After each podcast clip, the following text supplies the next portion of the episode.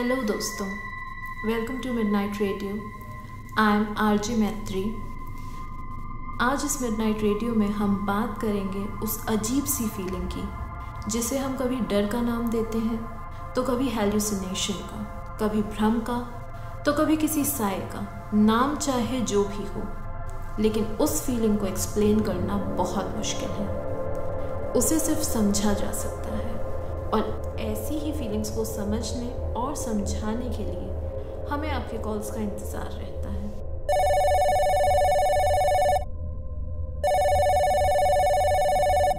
लीजिए, हमारा इंतज़ार ख़त्म हुआ। आइए मिलते हैं अपने नए दोस्त से और सुनते हैं उनसे उनकी ज़िंदगी की कोई अनहोनी। हेलो हम किससे बात कर रहे हैं? जी, मैं विवेक विवेक चौधरी। हेलो विवेक कहाँ से बोल रहे हैं आप? जी मैं इंदौर से बोल रहा हूँ। बताइए क्या आपके साथ कोई अनहोनी हुई है? अनहोनी? पता नहीं मैं अपने एक्सपीरियंस को अनहोनी का नाम दे सकता हूँ या नहीं पर पर क्या? पर अब मैं उस इंसिडेंट के बारे में सोचता हूँ तो मुझे खुद ही पर यकीन नहीं होता तो कोई और क्या करेगा?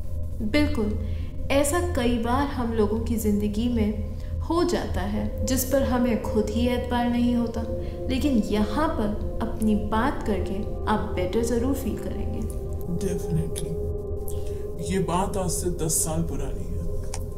तब मैं अक्सर बिज़नेस के सिलसिले में इंदौर से बाहर जाता रहता था। ऐसे ही एक बार जब मैं इंदौर लौट रहा था, तब लगभग रात के साढ़े बारह हो मुझे भी घर पहुँचने की जल्दी थी, क्योंकि अगले दिन हमारे घर में एक फ़ंक्शन था।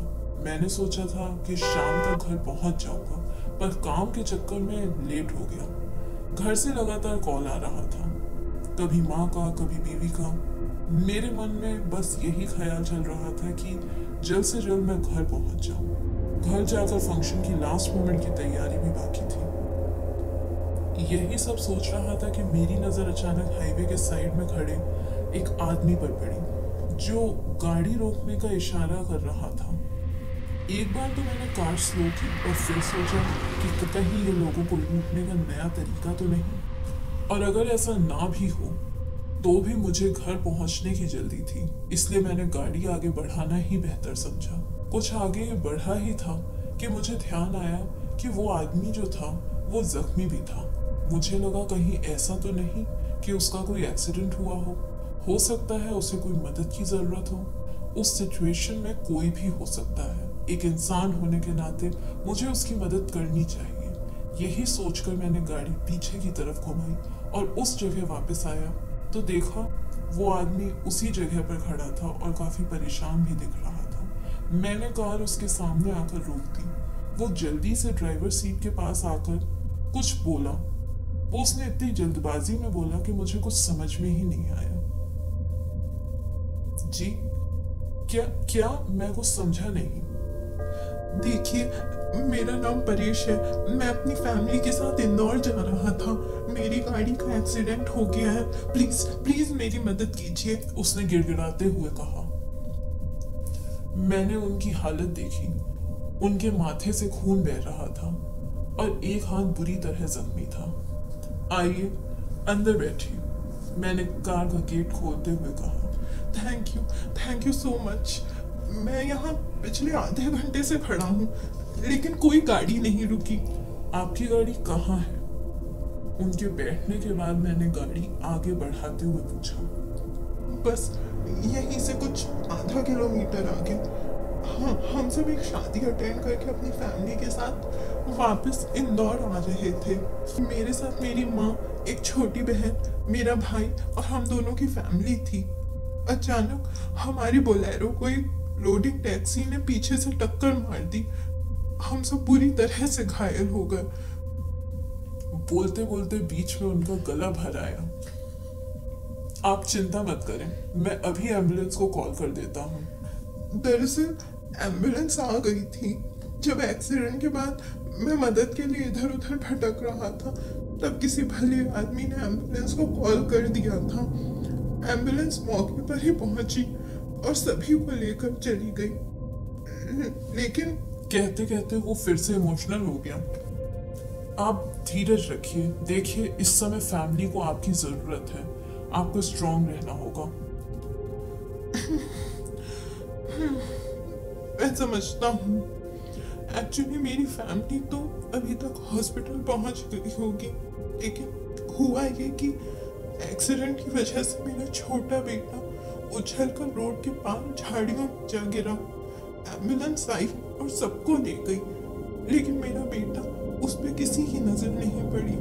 इसी वजह से मैं पिछले आधे घंटे से लोगों से मदद मांग रहा हूँ, लेकिन कोई नहीं रुका।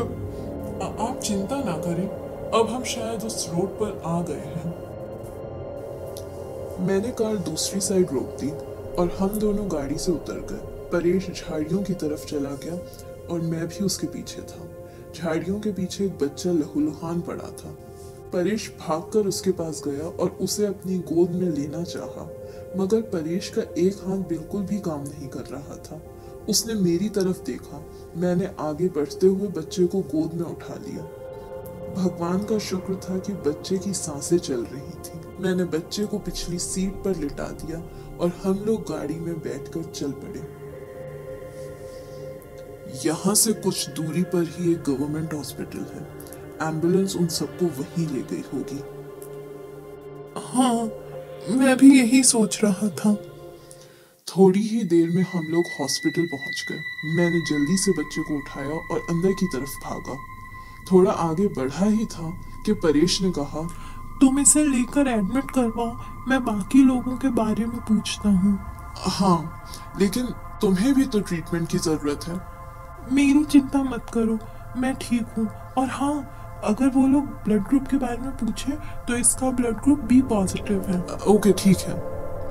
मैंने अंदर जाकर बच्चे को एडमिट करवाया। डॉक्टर ने चेक किया और बोला सिस्टर इसका ब्लड टेस्ट करो।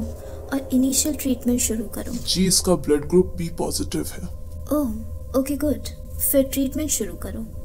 ये कहकर डॉक्टर चले गए। सिस्टर मेरे पास आई और बोली हमें और ब्लड की ज़रूरत पड़ेगी। यहाँ पर कई लोगों को ज़रूरत है। हमने ब्लड बैंक को कह दिया है। आप भी अगर किसी डोनर को बुला सकते हैं तो बुला लें। सिस्टर मैं ब्लड डोनेट करना चाहता हूँ। गुड कौन सा ब्लड ग्रुप है आपका? ओ पॉजिटिव वेरी गुड आइए मेरे साथ। ब्लड डोनेट करने के बाद मैं रूम से बाहर आकर परेश को ढूंढ ही रहा था कि अचानक मेरी नज़र विनोद पर पड़ी। डॉक्टर विनोद मेरे बहुत अच्छे दोस्त थे। अरे विवेक तू यहाँ कैसे? मैं तो बस एक बच्चे को एडमिट कराने आया था लेकिन मुझे नहीं पता था कि तू आजकल यहाँ है। हाँ आजकल मेरी यही पोस्टिंग है। अच्छा तो तूने उस बच्चे को एडमिट किया। बहुत टाइमली तू ले आया।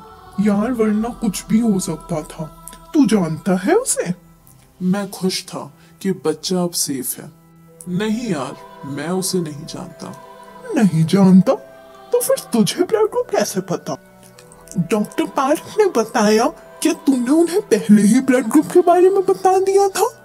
ओह, वो वो तो इसलिए क्योंकि उसके फादर ने बताया। फादर ने?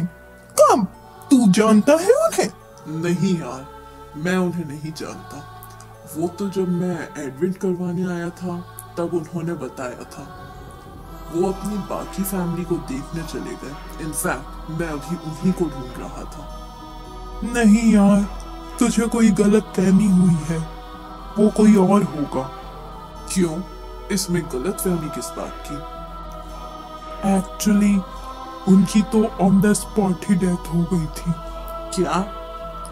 हाँ यार जब तक एंबुलेंस पहुँची तब तक वो जा चुके थे। देख वहाँ उनकी डेड बॉडी भी रखी है। मैं नहीं जानता था कि मैं क्या कहूँ। मैं कुछ भी समझ नहीं पा रहा था। मैंने पास के रूम में जाकर देखा तो उनकी बॉडी रखी हुई थी। मैंने पास जाकर देखा तो मुझे अपनी आँखों पर यकीन नहीं हुआ कि यही वो इंसान था जो आधे घंटे पहले तक मेरे साथ था। उस घटना को दस साल हो गए, लेकिन आज तक मैं उस घटना को भूल नहीं पाया।